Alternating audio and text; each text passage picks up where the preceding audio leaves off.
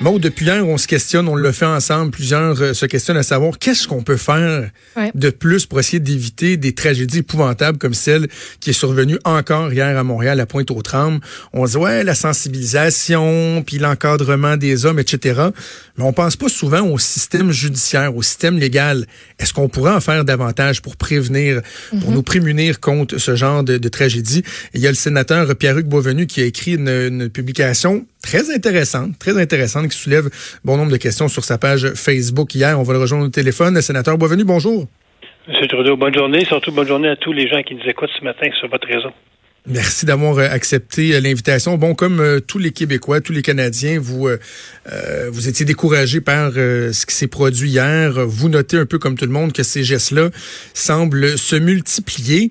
Et vous, vous dites, que vous avez déjà tenté de, de, poser des gestes, de sensibiliser vos collègues du Sénat, les collègues du Parlement, à ce qu'on puisse intervenir au niveau légal, au niveau judiciaire pour euh, diminuer le risque. Qu'est-ce que vous entendez? Qu'est-ce que le système pourrait faire de plus? Bon, d'abord, euh, vous savez que depuis 1989, c'est 1200 femmes et enfants qui ont été assassinés au Québec dans le cadre de la violence conjugale. 1200. C'est énorme. Euh, c'est entre 15 et 20 par année. C'est l'équivalent d'une polytechnique.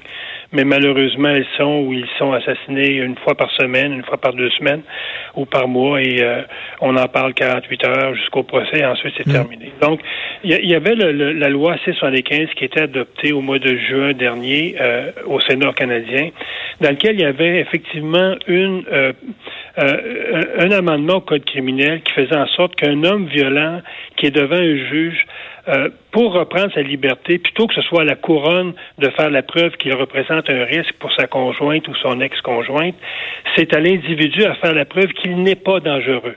Donc, on renverse ce fardeau de preuve, ce qui se fait en sorte que euh, c'est beaucoup plus protectrice, protecteur pour les femmes. Moi, j'avais dit à l'époque, parce que le code criminel, la modification prévoyait que dans les cas de récidive. Moi, j'ai dit, écoutez, ça n'a aucun sens parce que euh, on prend le cas de cette dame cette semaine si on remet cet individu-là en liberté à la première occasion et qu'il sait que s'il est intercepté une deuxième fois, on va renverser le fardeau d'après, il y a des grosses chances que la deuxième fois, on retrouve la femme et les enfants entre quatre planches. Je dis, il faut que dans tous les cas de violence conjugale, ça soit d'abord tolérance zéro et que tous les hommes ou toutes les personnes euh, il peut y avoir des cas de femmes aussi violentes qui sont devant un juge, qui veulent reprendre leur liberté. C'est à eux à faire la preuve à la première occasion s'ils ne sont pas dangereux.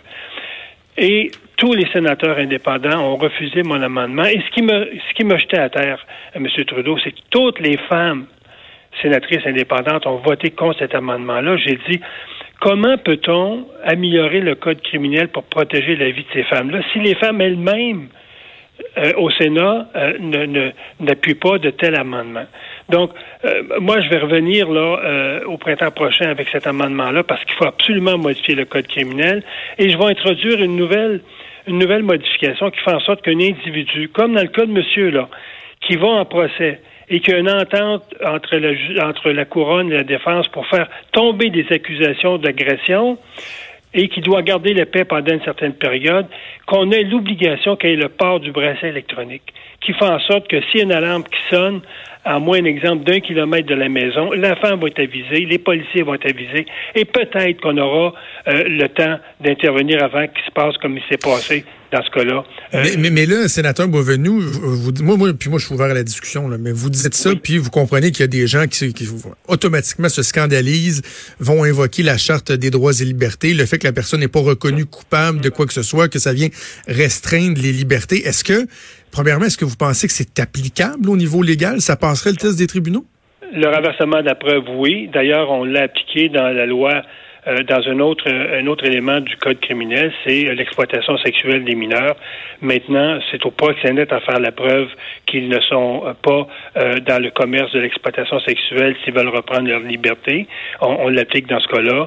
On l'applique à la, à la, commission de libération conditionnelle, un individu qui, euh, qui est récidive à la commission de libération conditionnelle. On renverse ce fardeau de la preuve. Donc ça, déjà, les, les, les cours ont statué là-dessus. Ce n'est pas anticonstitutionnel. Par rapport au bracelet électronique, ça s'applique déjà pour les prédateurs sexuels, ça s'applique déjà pour les, dans les cas de terroristes. Ça aussi, ça a passé euh, l'examen de la charte. Et euh, dans le cas du monsieur, entre autres, lui avait plaidé coupable. Donc, il, était reconnu coupable, sauf qu'on a laissé tomber les accusations pour euh, négocier une, une, clause de non-proximité avec sa victime. Donc, moi, je me dis, un, on devrait, dans ces cas-là, avoir un outil pour contrôler, parce que, évidemment, on n'a pas contrôlé ce monsieur-là. Les policiers n'ont pas toutes les ressources pour contrôler les, les allées et venues. Et d'autres, l'autre élément que j'introduirais, comme on le fait au niveau des gens qui consomment de la drogue ou alcool puis qui commettent des crimes, l'obligation pour ces hommes-là d'aller séjourner une semaine ou deux dans un centre d'accueil pour hommes violents pour qu'ils puissent décompresser. Le problème est là. C'est ce, monsieur-là, en sortant de la cour, quelques semaines après, il y avait encore la marmite qui chauffait. Et si mhm. on ne lui donne pas un support après un événement de même, c'est évident qu'il va passer à l'acte. Tout ce qu'il pense après un, sortir du palais de justice. Parce qu'on on, s'entend que le, bracelet électronique, ce ne serait pas une fin en soi. Ça doit s'accompagner de d'autres mesures.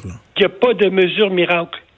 Moi, tout ce que je dis, on ne peut pas, dans dix ans, dire il y a encore eu 700, 800 femmes et enfants qui ont été assassinés parce qu'on ne s'occupe pas d'eux, on s'occupe plus du criminel, son droit à être mis en liberté, son droit euh, à le sentencer s'il récidive. Écoutez, la, violence conjugale, on le voit, là, les, centres d'accueil pour femmes violentées ont refusé l'an dernier 15 000 femmes. Hmm.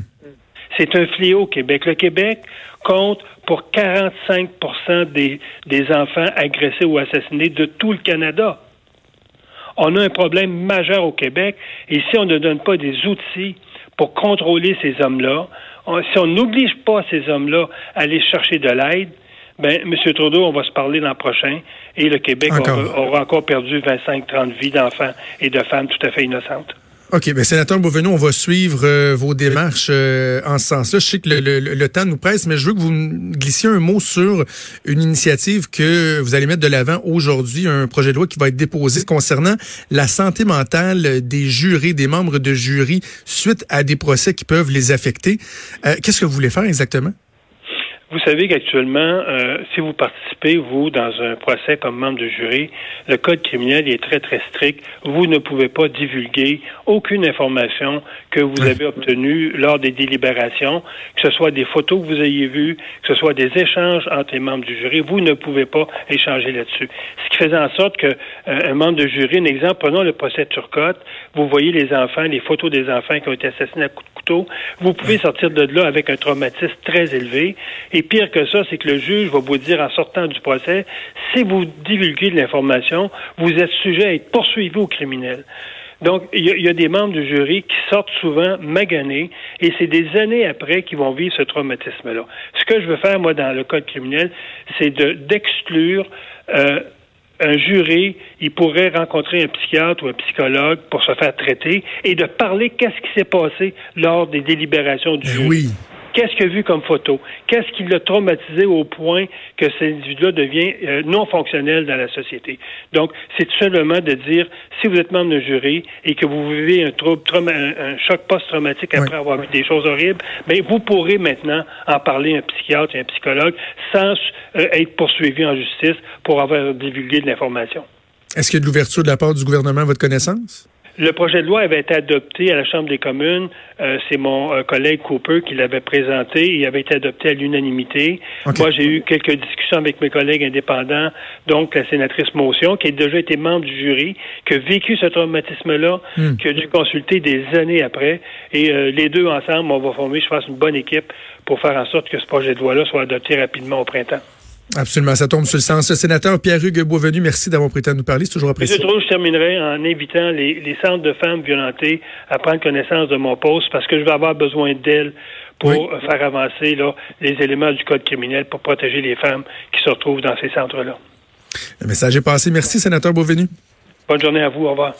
Merci beaucoup. Euh, Maude, je sais pas, toi, que le bracelet électronique, comment tu, tu vois ça? Parce que euh, moi, j'ai lu la publication euh, du sénateur très tôt ce matin, puis je me dis, mm Aïe, tabarouette, tu sais, ça va loin, ça va loin. En même temps, euh, dans des cas bien, parce que ça préviendrait pas tous les cas. Hein. Si je pense celui de Tétroville, le dernier, sauf erreur, il n'y avait pas eu de judiciarisation. On parlait de, de, problèmes psychiatriques et tout. Mais dans des cas où effectivement il y a eu la violence conjugale, est-ce que ce serait pas effectivement un moindre mal que de dire on va s'assurer que la personne se tienne loin euh, de son ex-conjoint ou son ex-conjoint? C'est ça, c'est un moyen, mais ça peut pas venir seul. Ouais. Tu peux pas dire on va y mettre un bracelet, on va le watcher, puis, euh, puis ce sera tout. C'est ça pourrait aider, mais c'est pas ça le problème. Le problème, c'est les ressources. Autant pour les femmes que pour les hommes, tu sais. C'est ça, parce que euh, autant comme je te dis, est-ce que ce serait un moindre mal? Je, suis prêt à me poser la question. Par contre, autre petite réserve, c'est l'écran de fumée. sais, la perception de sécurité, de fausse sécurité, parce que quelqu'un qui est déterminé à en finir non seulement avec la vie de, de son ex-conjointe, mettons, et de ses enfants, et de sa vie aussi. Est-ce que vraiment le petit bracelet va l'empêcher? Il ne peut pas prendre un, bon vieux cutter puis l'enlever, puis la police n'a pas le temps d'arriver. Ah, puis même à ça, il va, prendre le, hmm. va peut-être prendre le risque pareil. Tu te dis, si moi je suis plus vite que autres, il n'y aura pas quelqu'un qui va être assis puis qui va avoir, ça va y biper d'en face quand il va être à tant de mètres de la résidence où il n'y a pas le droit d'être. Je. Je, sais pas. oui, ça peut être sécurisant, mais il faut pas créer de sentiment de fausse sécurité non plus. Ça peut pas être une fin en soi. Ça peut pas être une fin en soi, ça c'est sûr, mais euh, je pense que le sénateur Boisvenu a, le mérite de vouloir alimenter la, discussion. Puis quand il y a des gens comme comme nous qui disions, euh, écoute, on a l'impression qu'on sait plus quoi faire, ben on se rend compte qu'il y a d'autres avenues aussi qui pourraient être euh, qui pourraient être exploitées, qui pourraient être envisagées. On va faire une pause et on revient dans quelques minutes. Bougez pas.